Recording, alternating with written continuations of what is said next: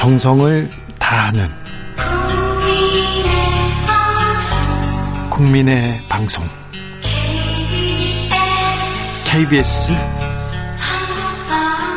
주진우 라이브. 그냥 그렇다고요.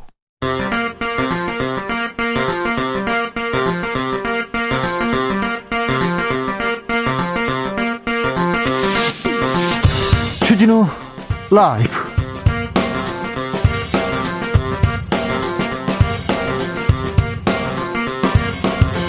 2022년 1월 19일 수요일입니다. 안녕하십니까. 주진우입니다.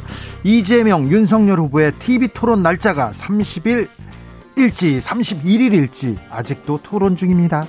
안철수 후보는 양자 토론은 거대 양당의 폐악질이다 이러면서 연일 안일화를 외치고 있습니다. 그러자 이준석 국민의힘 대표 안일화보다는 간일화다 이렇게 받아쳤는데요. 국민의힘 윤석열 후보 지지율 회복세라고 합니다. 그런데 김건희 씨 녹취록 논란에 이어서 무속 논란 이어집니다. 윤석열 후보의 대선 전략 어떻게 펼쳐질지 김병준 전 위원장과 들여다보겠습니다. 49일 앞으로 다가온 대선, 대선 후보들 나란히 코인 공약 발표했습니다. 민주당 이재명 후보는 가상 자산을 법제화 하겠다 이렇게 얘기했고요. 국민의힘 윤석열 후보는 5천만 원 비과세를 언급했습니다. 녹취록엔 또 녹취록 맞불을 녹차고 국민의힘에서 김건희 7시간에 맞서서 이재명 160분 녹취록을 공개했는데요. 이슈 티키타카에서 짚어보겠습니다.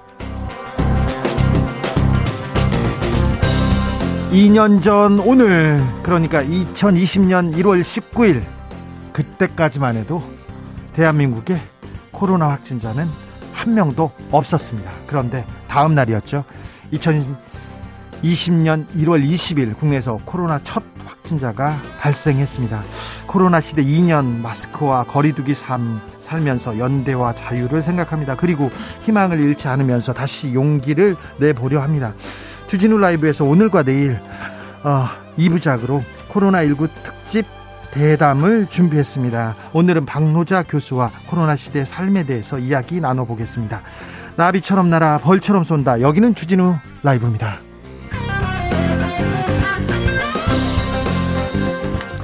오늘도 자중차에 겸손하고 진정성 있게 여러분과 함께 하겠습니다. 한방 눈이 내렸습니다. 여러분이 계신 곳 눈이 내렸나요? 눈사람 만드셨어요? 눈싸움 하셨어요? 창밖을 보라 노래도 불렀습니까? 여러분의 창밖 풍경 보내주십시오.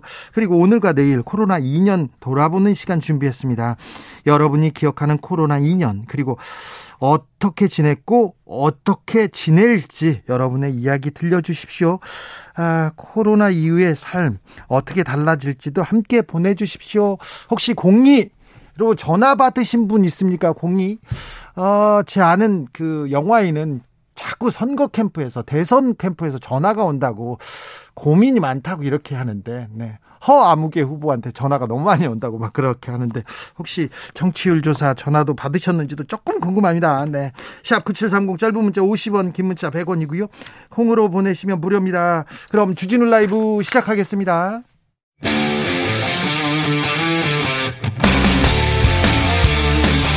사보도 외길 인생 20년. 주 기자가 제일 싫어하는 것은?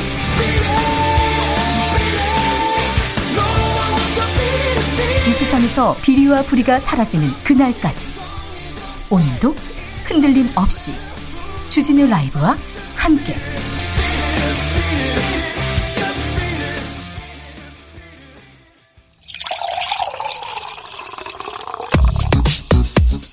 진짜 중요한 뉴스만 쭉 뽑아냈습니다. 줄 라이브가 뽑은 오늘의 뉴스 주스. 정상근 기자 어서 오세요. 네, 안녕하십니까? 코로나 확진자 상황 아, 좀 심각해졌네요. 네, 오늘 발표된 코로나19 신규 확진자 수는 5,805명이 나왔습니다. 예. 어제보다 무려 1,700명 넘게 늘었고요. 지난주보다는요? 1,400명 넘게 늘었습니다. 네, 5,000명대네요. 네, 5,000명대 확진자가 나온 것 자체가 올해 들어서 처음입니다. 네. 어, 다만 위중증 환자 수는 감소세를 이어가고 있습니다. 네. 어, 532명으로 어제보다 11명 더 줄면서 사흘 연속 500명대를 기록했습니다. 어, 그러나 사망자는 74명으로 다시 늘었습니다. 오미크론 변이 아 점점 시작됐나요? 네, 정부는 최근 일주간 그 하루 평균 국내 발생 확진자가 4,077.1명으로 직전주에 비해서 무려 21.5%가 늘었다라고 밝혔습니다. 특히 수도권이 17.3%는 데 비해서 비수도권은 31%나 늘었는데요. 네. 이 비수도권을 중심으로 오미크론 변이가 빠르게 확산되고 있기 때문으로 보입니다. 네, 얼마 전에 몇만 명까지 나올 수 있다 이런 경고가 경고가 현실화되는 건가 걱정입니다. 네, 정부는 이번 거리두기 3주 동안 오미크론 변이가 델타 변이를 대체할 것으로 보고 확진자 증가는 불가피하다라고 경고했습니다. 그래서 우리가 좀 긴장하고 대비해야 됩니다. 오미크론 확산세는 전 세계적 현상입니다. 네, 미국에서는 80만 명 안팎의 확진자가 쏟아지고 있고요. 80만 명이라고 하지만 100만 명이 훨씬 넘었거든요. 지금 아, 굉장히 많이 나오고 있어요. 네, 우리와 인구수가 비슷한 프랑스에서도 하루 46만 명의 확진자가 나왔습니다. 46만 명이요? 네, 우리나라가 2년 만에 70만 명을 넘었는데요. 네. 프랑스는 하루에 46만 명이 아이고. 나오고 있습니다. 어, 이탈리아에서도 23만 명의 확진자가 나왔는데요. 네. 어, 유럽에서는 상황이 비교적 좋다라고 평가를 받았던 독일도 어, 현재 하루 확진자가 7만 5천 명에 이릅니다. 아, 멕시코도 5만 명으로 연일 최고 기록을 갈아치우고 있고 일본에서도 하루 3만 명의 확진자가 나오고 있습니다. 일본은 하루 확진자가 몇 명대, 수명대로 떨어졌는데도 지금 갑자기 반등해서 3만 명대 나오고 있어요. 우리도 언제 언제라도 폭발적으로 증가할 수도 있습니다. 네. 어, 일각에서는 오미크론이 델타 변이에 비해서 치명률이 줄어들었다라고 얘기는 하고 있지만 어, 세계 보건기구는 이 오미크론 전파력이 엄청나기 때문에 확진자 자체가 많아지면 위중증 환자와 사망자 수도 많아질 수 있다라고 경고하고 있습니다. 오미크론의 파도가 밀려옵니다. 그러니까 좀 대비하셔야 됩니다. 어, 백신 맞고 그리고 또 거리두기 또 마스크 잘 쓰고 대비해야 하셔야 됩니다. 정부가 방역 패스 예외 대상자를 조금 확대했습니다.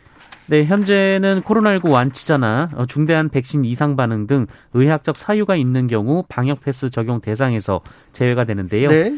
어, 정부는 앞으로 코로나19 백신 이상 반응으로 접종 6주 이내에 의료기관에서 입원 치료를 한 사람들은 오는 24일부터 방역 패스 예외 대상에 포함시키기로 했습니다. 또 백신 접종 뒤에 이상 반응이 나타나서 보건 당국에 피해 보상을 신청한 결과 인과성 근거 불충분 판정을 받은 사람도 방역 패스 적용 대상에서 제외가 됩니다. 네. 어, 이번 조치로 예외 대상은 12,000명에서 17,000명 더 늘어날 것으로 예상이 됩니다. 6894님께서 코로나 때문에 회사 재정난으로 폐업해요. 다음 달부터 실업자입니다. 코로나 끝나면 일자리가 더 늘어났으면 좋겠습니다. 이렇게 바람을 보냈습니다. 네, 힘을 좀 내주십시오. 네. 경찰이 현대산업개발 본사를 압수수색했습니다. 네, 광주 화정아이파크 신축 아파트 붕괴 사고 원인과 책임자 규명 수사를 경찰이 하고 있는데요.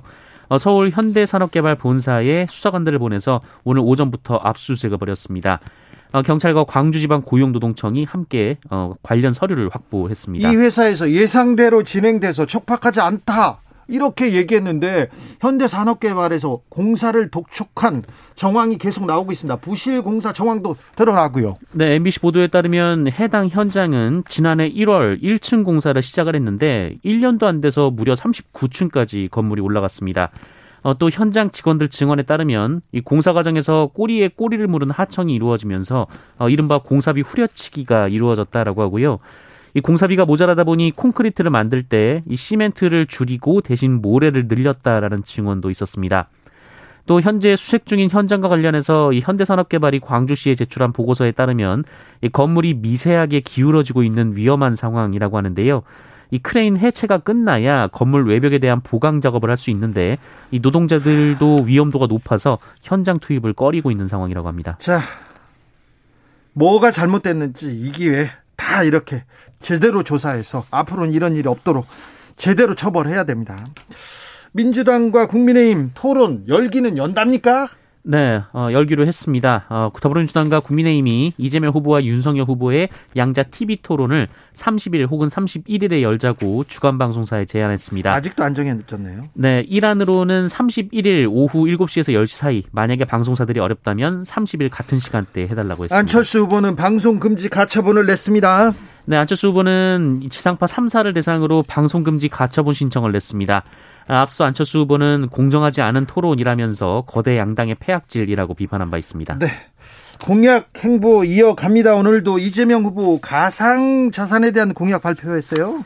네, 오늘 강남구 역삼동 두나무 사옥을 찾아서 가상자산 거래소 대표들과 간담회를 가진 이재명 후보는 가상자산의 법제화를 통해 다양한 사업 기회를 열고 공시제도를 투명화하고 불공정 거래는 감시해서 투자자를 보호하겠다라고 발표했습니다. 윤석열 후보도 코인 공약 발표했네요. 네, 가상자산 개미 투자자 안심 투자 공약을 발표했는데요. 5천만 원까지는 그 세금을 내지 않도록 하겠다라고 밝혔습니다. 이재명 민주당 후보 작년 수당, 작년 수당을 준다고요?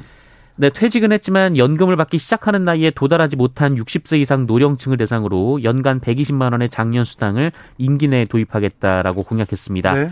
또 소득 하위 70% 이하에게 지급하는 기초연금의 부부 감액 규정을 없애겠다고 공약했습니다. 윤석열 후보는 방역 패스 철회를 주장했고요. 네, 임신부에 대한 방역 패스 적용은 철회돼야 한다라고 주장했습니다. 윤석열 후보는 백신 접종을 하지 않았다는 이유로 임신부를 차별하거나 불이익을 제공할 제, 불이익을 제공하지 않을 것을 정부에 요청한다라면서 어, 태아 건강에 문제가 생길까봐 감기약 한 알도 못 먹는 것이 엄마의 마음이라고 주장했습니다. 안철수 후보는 단일화를 두고 계속 말싸움을 벌이고 있습니다. 이번엔 상대가 이준석 대표입니다. 네, 어, 이준석 대표가 오늘 라디오 방송에 출연해서 인터넷에는 안일화보다는 간일화라는 단어가 더 뜬다라고 주장했습니다. 간일화요? 네, 앞서 안철수 후보가 KBS에 출연해서 이 안일화라는 단어를 못 들어봤냐라며 안철수로 단일화라고 말한 것을 비꼰 건데요.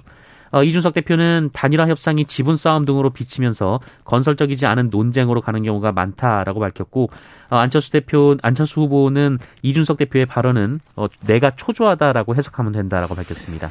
김건희 씨가 검찰 소환 조사를 받는다 이런 보도가 나왔는데 불응했습니까?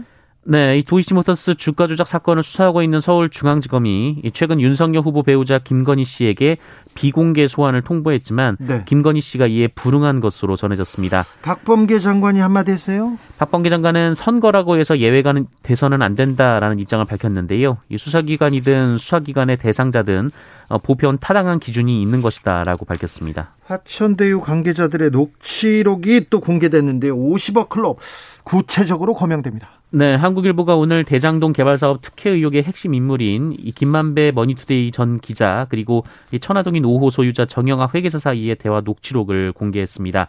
어, 여기에 곽상도 전 의원 관련 얘기가 나오는데요. 네. 어, 녹취에서 김만배 씨는 정영학 씨에게 병채 아버지가 돈 달라 그래 병채 통해서라고 얘기를 합니다. 병채는 곽상도 의원의 아들이죠. 네, 아들입니다. 어, 그러자 정영학 씨가 형님도 골치 아프시겠습니다라고 맞장구를 치는데요. 어, 김만배 씨가 골치 아프다라고 답하는 내용이 있습니다. 네. 어, 그리고 김만배 씨는 병채 씨와 주고받은 대화 내용을 정영학 회계사에게 전달하기도 했는데 어, 여기서 김만배 씨가 병채 씨에게 아버지가 뭘 달라냐라고 묻자 어, 병채 씨가 아버지에게 주기로 했던 돈 어떻게 하실 건지라고 답을 했다고 합니다. 예, 녹취록에는 김만배 씨의 로비 내용이 적나라하게 드러나 있어요, 아예. 네. 이 김만배 씨가 대장동 사업을 진행하는 동안 공무원들을 상대로 로비를 하면 어, 병채 씨가 로비받은 공무원들이 대장동 사업에 협조해주고 있는지 파악해서 어, 김만배 씨에게 보고하고 있다라는 듯한 내용이 나옵니다. 아, 청와대에서 이걸 보고받아서 알려준다. 허허. 네, 그동안 병채 씨는 화천대유에서 건설 현장을 관리 감독하는 업무를 했다라고 밝힌 바 있습니다. 네. 어, 그 외에도 김만배 씨가 공무원들을 접대한 정황, 이 언론과의 관계에서 어, 자신이 튼튼한 방패라면서 어, 본인을 이지스김이라고 부르며 언론과의 관계에 자신감을 보이는 대목도 있었습니다. 시 의장직 줄 테니까 뭐 해달라 이렇게 얘기한 부분도 나오고요. 50억 클럽 이름에 이름이 그대로 나열돼 있더라고요. 그 많은 로비 왜 못 밝혔는지 참 그리고 50억 돈 달라고 지금 얘기하고 있어요. 아버지한테 주기로 했던 돈 언제 주실 건지 이렇게 얘기하고 있습니다. 돈 주었는데 돈 받았는데 왜 구속은 안 되는지 이 로비 내용 왜 수사는 안 되는지 참 그것도 궁금해요. 왜 그러는지 참. 자, 얼마 전에 유명을 달리한 김문기 씨 있습니다. 어, 편지 형식의 유서도 공개됐습니다. 네, 대장동 개발의 실무 책임을 맡았던 고 김문기 성남도시개발공사 개발사업 1처장은 어, 지난달 20일 어, 숨진 채 발견된 바 있습니다. 어, 고인은 생전에 윤정수 전 성남도시개발공사 사장에게 쓴 것으로 추정되는 편지 형식의 유서를 남겼는데요. 네. KBS가 이를 보도했습니다. 보도된 바에 따르면 김문기 씨는 회사에서 정해준 기준을 넘어 초과 이익 부분 삼입을 세 차례나 제안했는데도 반영되지 않았고 당시 임원들은 공모지침서 기준 그리고 입찰 계획서 기준대로 의사결정을 했다라고 밝혔습니다. 어, 그럼에도 본인이 불법 행위를 저지른 것처럼 여론몰이가 되고 감찰 조사 검찰 조사도 어, 그렇게 되어가는 느낌이라면서 압박감을 토로했습니다. 여중생을 집단 성폭행한 일당이 있습니다. 최대 10년의 징역형 선고받았네요. 네, 여중생을 집으로 유인해 술 마시기 게임을 하며 만취 상태로 만들고 어, 집단으로 성폭행한 것을 모자라서 어, 그 성관계 과정을 휴대폰으로 촬영한 일당이 유죄 판결을 받았습니다. 네. 20대 남성 등 5명은 지난 2021년 6월 어, 자신네 후배에게 여중생을 술자리로 불러내라고 지시했고 어, 피해자를 차량에 태워 경기 북부 지역의 한 빌라로 이동했습니다. 어, 이들은 게임을 빙자해서 피해자에게 술을 강요했고요. 어, 피해자가 만취 상태로 방에 들어가 누웠고 이후 범행이 이루어졌고 어, 이 범행은 모두 사전에 계획된 것으로 전해졌습니다. 특수 강간이자 아, 성착취물 제작 아, 많은 죄질이 있는데 얼마 정도 이렇게 형량을 받았습니까? 의정부지법은 이들 중 범행의 질이 가장 안 좋은 두 명에게 징역 10년, 한 명은 징역 8년, 미성년자 한 명은 장기 6년에 단기 4년을 선고했고요. 아, 이들의 행조를 방조한 사람은 징역 3년의 집행유예 5년을 선고했습니다. 이 형량도 너무 낮, 낮은 것 같습니다. 이렇게 저지른 범죄에 비하면 훨씬 낮은 것 같습니다. 이 문제에 대해서는 이 비슷한 문제에 대해서는 언론에 보도되면 판사님들이 그나마 그나마 이렇게 감옥을 보내고 보도되지 않으면 정상 참작 술을 마셨다더니 어리다더니 합의를 했다더니 계속 풀어주는 그런 부분 많아요. 저 취재할 때 이 부분이 가장 답답했었거든요. 그래서 경찰이랑 검사랑도 좀 싸움도 많이 했었는데 이 부분에 대해서는 저희가 또 시간을 갖고 어 이렇게 논의해보는 어, 기회를 마련하겠습니다. 중단 위기에 놓였던 바포 운동 유지할 수 있을 것 같습니다. 네, 서울시와 다일복지재단은 오늘 이 청량리 바퍼 나눔운동본부의 증축 건물을 기부 체납하는 조건으로 이 서울시가 최일도 목사에 대한 고발을 취하하고 어, 시유지 사용을 허가하는 방안에 합의한 것으로 전해졌습니다. 아, 밥은 먹여야죠. 네, 다만 구체적인 기부 체납 방식과 토지 사용 기간에 대해서는 현재 협의 중인 것으로 전해졌고요. 밥은 먹여야 합니다. 이걸 가지고 아, 건물 가, 가지고 막 고발하고 이거는 좀 아닌 것 같습니다. 아무튼 네, 중단 위기에 놓였던 바포운동 유지될 것으로 보이니 너무 걱정 안 하셔도 됩니다. 주스 정상근 기자 함께했습니다. 감사합니다. 고맙습니다. 5327님께서 2020년 11월 말경에 558명 확진자일 때도 엄청 놀랐어요. 그런데 지금은 더 너무 무감각해진 것 같습니다. 그렇죠? 5천 명대입니다. 9361님 대구는요 올해도 눈이 안 와요. 눈 구경하기 너무 힘듭니다. 대구에도 제발 눈 좀 내려다오. 네, 그렇습니까? 대구에는 눈이 안 온다고 합니다. 우혜진님, 경기도 이천입니다. 눈이 쌓이니 아이들이 눈 집게를 하나씩 가지고 나가서 오리, 하트, 곰돌이를 찍어 만들고 있습니다. 신랑의 퇴근길 걱정이지만 너무 귀여워서 웃게 됩니다. 그렇죠. 아이들은 뭐 좋죠. 퇴근길, 아유, 뭐, 뛰어놀아야죠. 5476님, 오늘 눈길에 배달 기사님들 사고 많이 나는 것 같더라고요. 눈 올 땐 눈 구경할 겸 좀 배달 말고 밖에 나가서 식사하세요. 그런 얘기도 합니다. 아, 자, 배달 기사님들 특별히 오토바이 타고 다니시는 분들 각별히 눈길 조심해 주십시오. 부탁입니다. 부탁합니다. 교통정보센터 들어볼까요? 김한나 씨.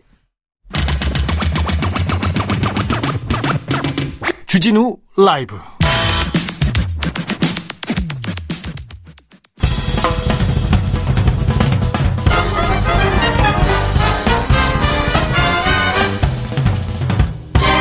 훅 인터뷰 모두를 위한 모두를 향한 모두의 궁금증 훅 인터뷰 잠시 2주 전으로 좀 시간을 거슬러 가보겠습니다. 윤석열 후보 이준석 대표 갈등 국민의힘 내용 깊었어요. 선대위 해체됐고요. 이준석 대표 탄핵해야 된다 이러다가 격한 포옹이 있었습니다. 화해하고 그 다음에는 한 줄 공약 나왔고요. 이대남 공약하기 시작했습니다. 지지율은 회복세고요. 그런데 김건희 씨 7시간 통화 내용 공개 이번에는 무속 논란도 불거졌습니다. 이 와중에 안풍도 불고 있는데 어허 대선 49일 앞으로 남은 윤석열 후보는 어떤 생각으로 어떤 생각으로 대선 임하고 있는지 이 리스크 어떻게 극복할지 한번 알아보겠습니다. 국민의힘 전 상임선대위원장이었습니다. 김병준 어, 전 위원장 모셨습니다. 안녕하세요. 예, 안녕하십니까. 네. 그 위원장님 그러면 자리를 내려놓으셨어요? 예, 그렇죠. 네. 그럼 음. 국민의힘에서 어떤 역할 하고 계십니까? 지금 공식적으로 아무 역할 없습니다. 아, 그래요? 그럼에도 불구하고 네. 이분 저분 찾아오시네요. 네. 찾아오시고 그다음에 뭐 또 정책 같은 네. 거를 네. 연결해 달라고 부탁하시는 분들도 있고 위원장님한테 많이 가던데요 사람들이 저도 취재해서 알고 있습니다 윤석열 후보하고도 계속 얘기하고 계십니까? 네, 전화 뭐 보진 못하고 전화 네 전화로 네. 네. 김건희 씨하고도 이렇게 얘기합니까? 전혀 한 번도 안 해봤습니다. 아 그래요? 보시긴 네. 했어요. 어떤 분이 본 적도 없습니다. 아 그래요? 예. 아 네. 그 얘기는 예. 못 물어보겠네. 그러면요. 예. 윤핵관 자 예. 윤핵관이 존재한다고 막 이렇게 한때 이준석 대표가 막 얘기했잖아요. 음, 예. 그럼 윤핵관 논란은 이제 사라진 겁니까? 윤핵관이라 제가 여기저기서도 이야기를 합니다만은 네. 사실은 윤핵관이라는 프레임을 윤 후보가 이제 덮어 썼는데 네. 사실 선거는 핵관이 치르는 겁니다. 네네. 아, 핵관이 치르는 건데 이제 다만 이제 문제가 그 핵관의 능력이 있다 없다. 예, 예. 아니면은 핵관이 무슨 저이 형식적으로는 빠져 있는데 네. 실질적으로는 뭐 개입을 한다. 예, 예. 이런 것들이 이제 문제가 되죠. 네. 근데 지금 보면 저는 그렇게 말씀드리고 싶습니다. 네. 대체로 보면은 아, 이것도 선대 선대본부도 공조직인데 예. 형식이 실질을 지배합니다. 예. 그러니까 말하자면 빠져 있으면 네. 아무래도 네. 뭐 이런저런 이야기는 못하겠지만 네. 그러나 주요한 역할은 못합니다. 네, 네, 알겠습니다. 건진 법사는 윤핵관입니까?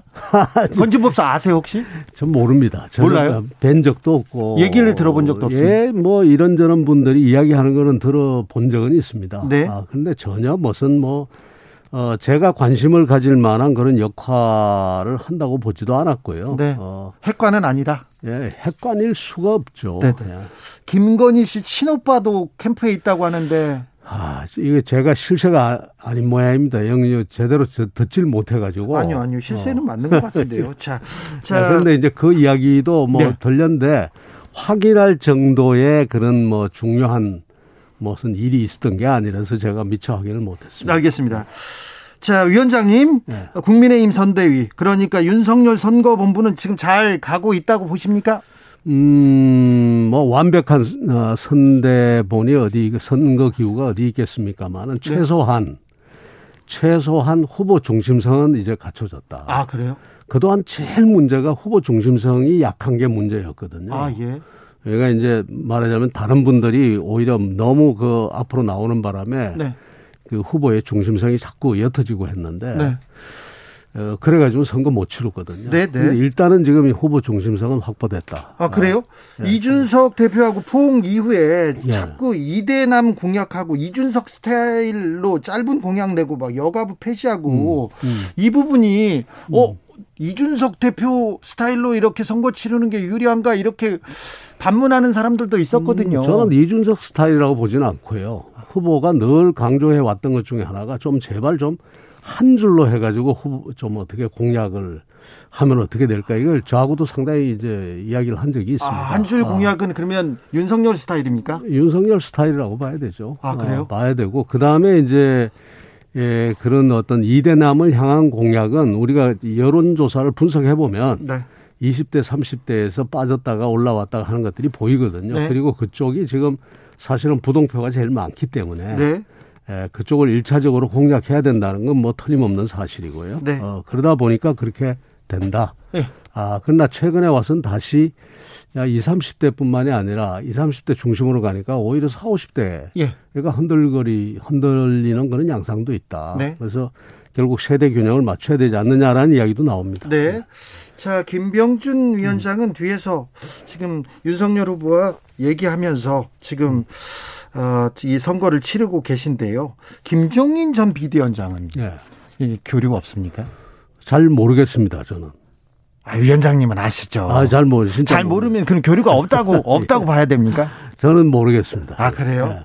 제가 뭐. 위원장님이 모르는 게 어딨어요? 예, 아, 정말 제가 뭐 어떻게 지내시는지 네. 요즘 이 결례긴 합니다만 네. 제가 뭐 물어보지를 못하고 있습니다. 지금 윤석열 후보의 지지율은 지금 상승세입니까? 그게 맞습니까?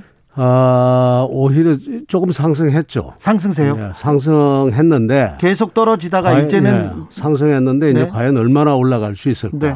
아, 이제 좀 이재명 후보는 이제 박스권에 갇힌 것 같고요. 네. 에, 근데 윤석열 후보는 일단 상승세인데. 상승세 이유가 뭡니까? 뭘 잘해서 지금 어, 상승세입니까? 어, 뭐 여러 가지 이유가 있겠죠. 여러 가지 이유가 있는데 후보가 더 옛날, 과거보다는 하여튼 예, 좀 많이 보입니다. 아, 예. 많이 보이고, 그 다음에 또 여러 가지 자기 스타일이 조금씩 나오고 있고요. 네. 뭐 여러 가지 이유가 있겠지만 후보 스타일이 하나씩 나오고 그러면서 올라가는 건 아닌가. 후보 스타일 중에 어떤 점 때문에 지금 올라간다고 어, 보세요? 그러니까 이제 예, 좀 더 주도적으로 자기 역할을 하죠. 말하자면 공약도 정말 한 줄 공약을 낸다든가 예, 뭐 예. 이런 부분들 말. 예. 네. 김건희 씨 녹취록 문제는 굉장히 좀 악재가 될 줄 알았는데 그러지도 않은 것 같습니다. 음. 이 녹취록 부분 어떻게 보셨어요, 위원장님은? 아 저는 뭐 걱정했던 것보다는 내용이 어, 초기에 알려진 것보다는 어 뭐 좀 약한 것 같아서. 네. 어, 다행이다 싶은 생각도 들었고요. 예. 그러면서 한편으로 어, 이게 저 플러스냐 마이너스냐 저는 뭐 분명히 마이너스라고 봅니다. 아, 아 그래요? 그러니까 어, 이런 일이 없었으면은 더 올라갈 수도 있었다. 네. 아, 그렇게 보고 부적절한 부분들이 일부 있었죠. 네. 어떤 부분이 부적절했습니까? 그러니까 뭐 미투 관련 부분이라든가 그다음에 내가 정권을 뭐 정권입니까? 정권을 네. 잡으면 뭐 네. 이런 식의 표현들 그렇죠. 그것이 아차하는 순간에 이제 그 이 아주 특히 보수적인 생각을 가진 분들의 그 네. 심기를 좀 건드릴 수도 있죠. 네네. 네. 어, 그 부분에 대해서 특별히 미투 부분에 대해서는 저 네. 이수정 교수가 이렇게 네. 사과한다는 입장을 밝히고 고문직에서 물러나기도 했습니다. 음, 네. 이 부분은 윤석열 후보가 직접 사과해야 된다 이런 어, 여론도 음, 있어요.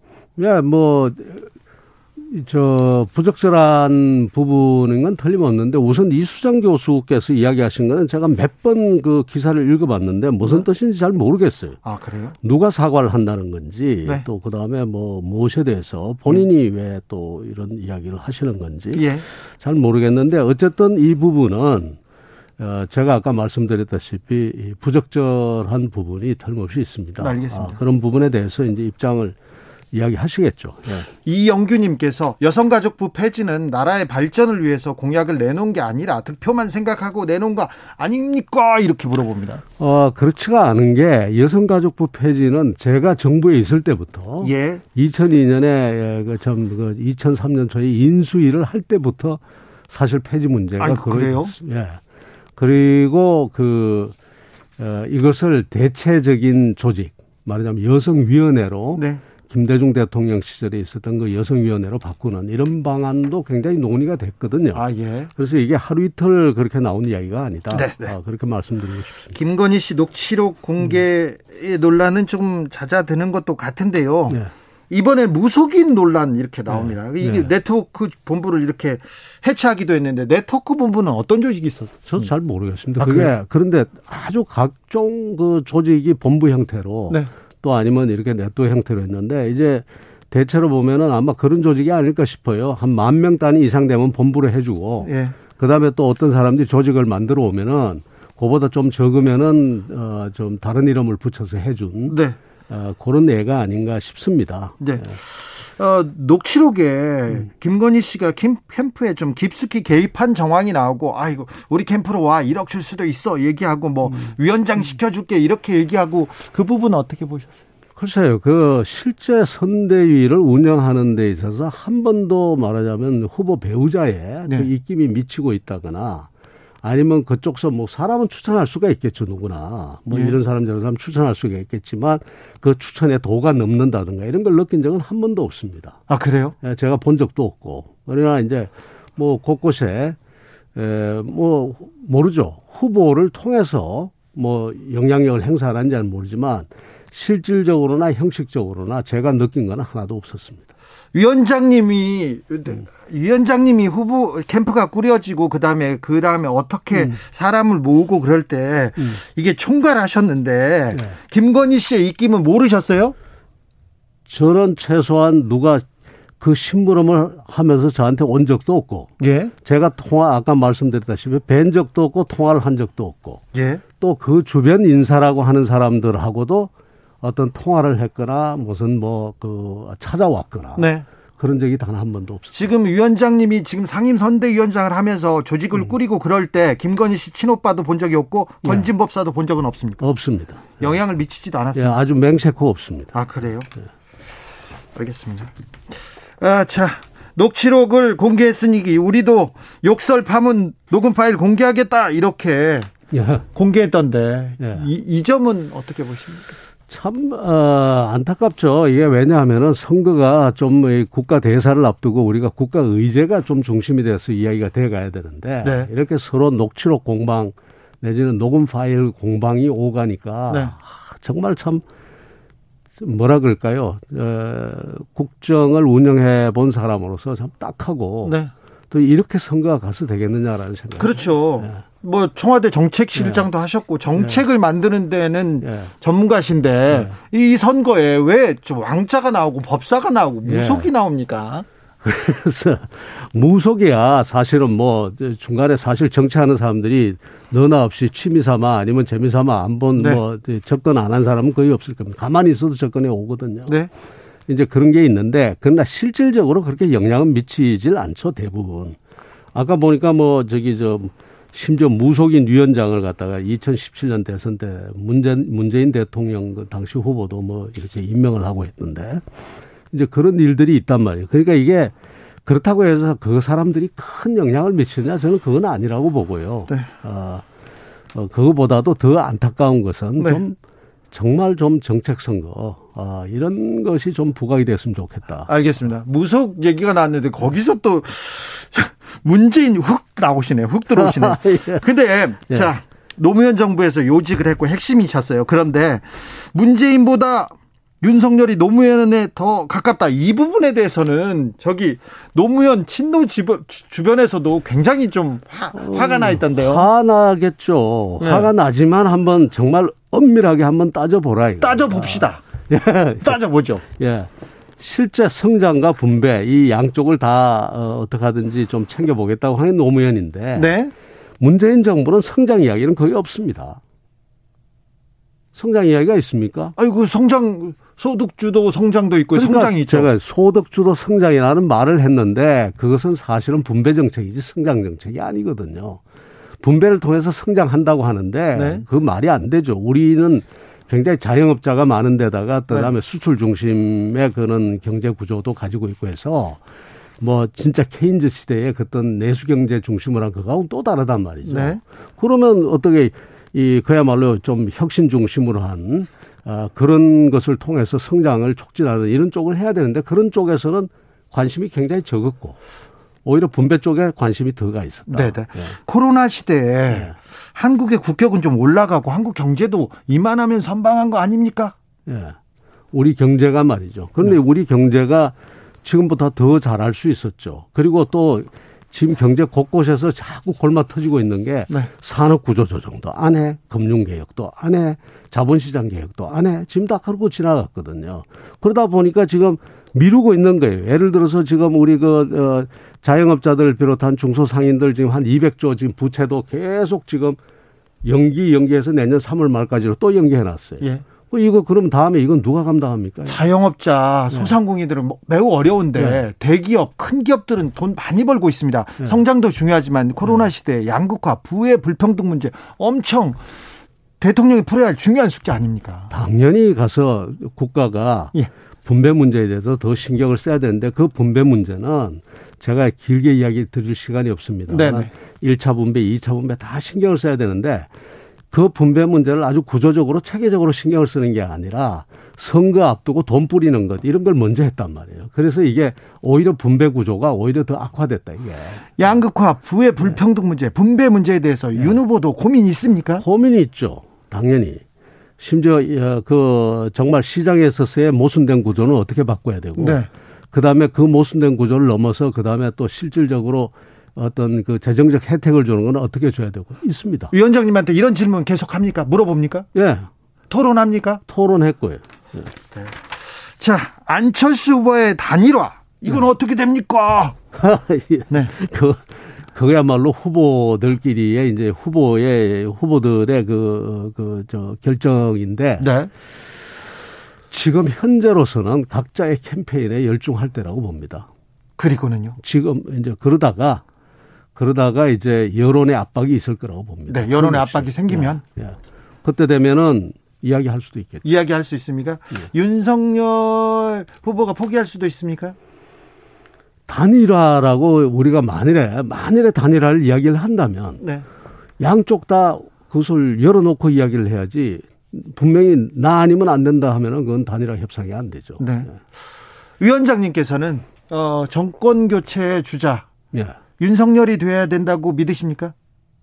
저는 그렇게 믿고 있습니다. 왜요? 그 이유는요? 어, 다른 무엇보다도 어, 집권 후에 네. 집권 후에 필요한 개혁을 아주 그 역동적으로 좀 이끌어 나갈 수 있지 않을까. 그래요? 아, 그런 생각. 윤석열 후보가 대통령 되면 검찰이 어우 검찰이 이렇게 더 전진 배치되고 막 무서운 세상이 되는 거 아닙니까? 걱정하는 사람들. 아, 말씀 어, 드릴 기회가 주셔서 고맙습니다. 저는 전혀 아니고 제가 보는 윤석열은 자유주의자입니다. 자유주의자요? 야, 그러니까 개인의 자유권, 네. 아, 이런 부분, 특히 그 검찰권의 과도한 아, 그 행사 이런 부분에 대해서도 문제점을 분명히 인식하고 있고요. 검찰의 과도한 네. 검찰권, 검찰권에 대한 네. 과도한 행사는 네. 문제가 그, 있다고 그 봅니까? 그 과도한 행사가 어디서부터 나오는가 하면 말하자면 이 죄가 안 되는 것까지 죄로 다 만드는 우리의 잘못된 법률 같은 거 예. 이런 것부터도 다 이제 문제가 있다라고 보고 예. 그런데 대한 아그 뭐랄까요 개혁 작업들 다 추진할 겁니다. 특수부 검사로서 이거 과도한 검찰권을 행사한 거 아니냐 막 네. 이렇게 얘기하고 네. 김건희 씨도 녹취록에 좀 불쌍해 조국 교수는 불쌍해 이런 얘기도 했지 않습니까? 뭐그그 그 부분은 제가 잘 기억이 나지 않습니다만 네. 하여간 어, 우리 사회에 보다 개인의 자유권을 더 존중하고 그러면서도 이 시장을 통한 분배 또 그다음에 국가 재정을 이 사용한 분배 네. 이런 데도 관심을 다 가지고 있다. 위원장님. 너무 제가 너무 지금 긍정적으로 이야기 드렸나요? 아니 뭐뭐 윤석열 후보의 뭐 어, 핵심이니까 그렇게 얘기하실 수 예. 있죠. 그런데요. 자, 앞으로 40여일 남았습니다. 예. 대선이. 예. 예. 앞으로 대선은 어떻게 흘러갑니까? 대선이 사실은 이제 구정이 지나면 단일화 이슈를 빼놓고는 거의 변화가 없을 겁니다. 대, 그 구정 전에 TV 토론이 있습니다. TV 토론이 있는데 TV 토론에서 많은 분들이 윤석열 후보가 밀릴 것이라고 걱정하는 분들이 많아요. 아, 윤석열 후보가 좀 피하기도 했잖아요. 그런데 어, 피하는 거는 저는 피하는 피하는 게 아니라 네. 안 하는 이유가 있었다고 생각이 되고요. 예. 어, 그다음에 그런데 TV 토론에서 TV 토론에서 아마 어, 최소한 마이너스는 안 될 겁니다. 확신하십니까? 예, 저는 확신합니다. 아, 네. 오히려 어, 이재명 후보가 여러 가지 곤란한 일을 겪을 겁니다. TV 토론에서요? 예, 왜냐하면은 기본적으로 정책이 많이 뭐 왔다 갔다 한 부분이 많기 때문에 그것만 가지고도 방하기에 급급할 겁니다. 네, TV 토론 이후에 예. 단일화 그리고 말고 다른 변수도 있습니다. 단일화 막 이외의 변수는 그때는 정말 큰 정책이 나오기가 쉽지 않은 구도고요. 네. 어, 그래서 단일화 말고는 거의 대거 스테디하게 말하면 어, 그렇게 큰 높낮이 없이 가지 않을까. 네. 그래서 지금 사실은 앞으로 2주, 3주 굉장히 중요합니다. 앞으로 2주, 3주 네. TV 토론까지가 중요하네요. 네. 그 상황을까지 지켜보고 위원장님을 한번 더 모시겠습니다. 예. 지금까지 김병준 전 국민의힘 상임선대위원장이었습니다. 감사합니다. 예, 감사합니다. 찾아 집중 새해 기념 그리고 청취율 조사 기간 겸 주진우 라이브에서 특별한 이벤트를 준비했습니다. 이름하여 전국민 소원지원금 프로젝트 슈필리즘 슈라 청취자이자 유권자인 여러분 정치인들에게 바라는 점을 보내주세요. 가장 멋진 소원을 보내주신 20분에게 5만원의 소원지원금을 전폭 지원해 드리도록 하겠습니다. 샵9730 짧은 문자 50원, 긴 문자는 100원입니다. 당첨자 발표는 1월 21일. 전국민 소원지원금, 주필리즘 많이 참여해주세요.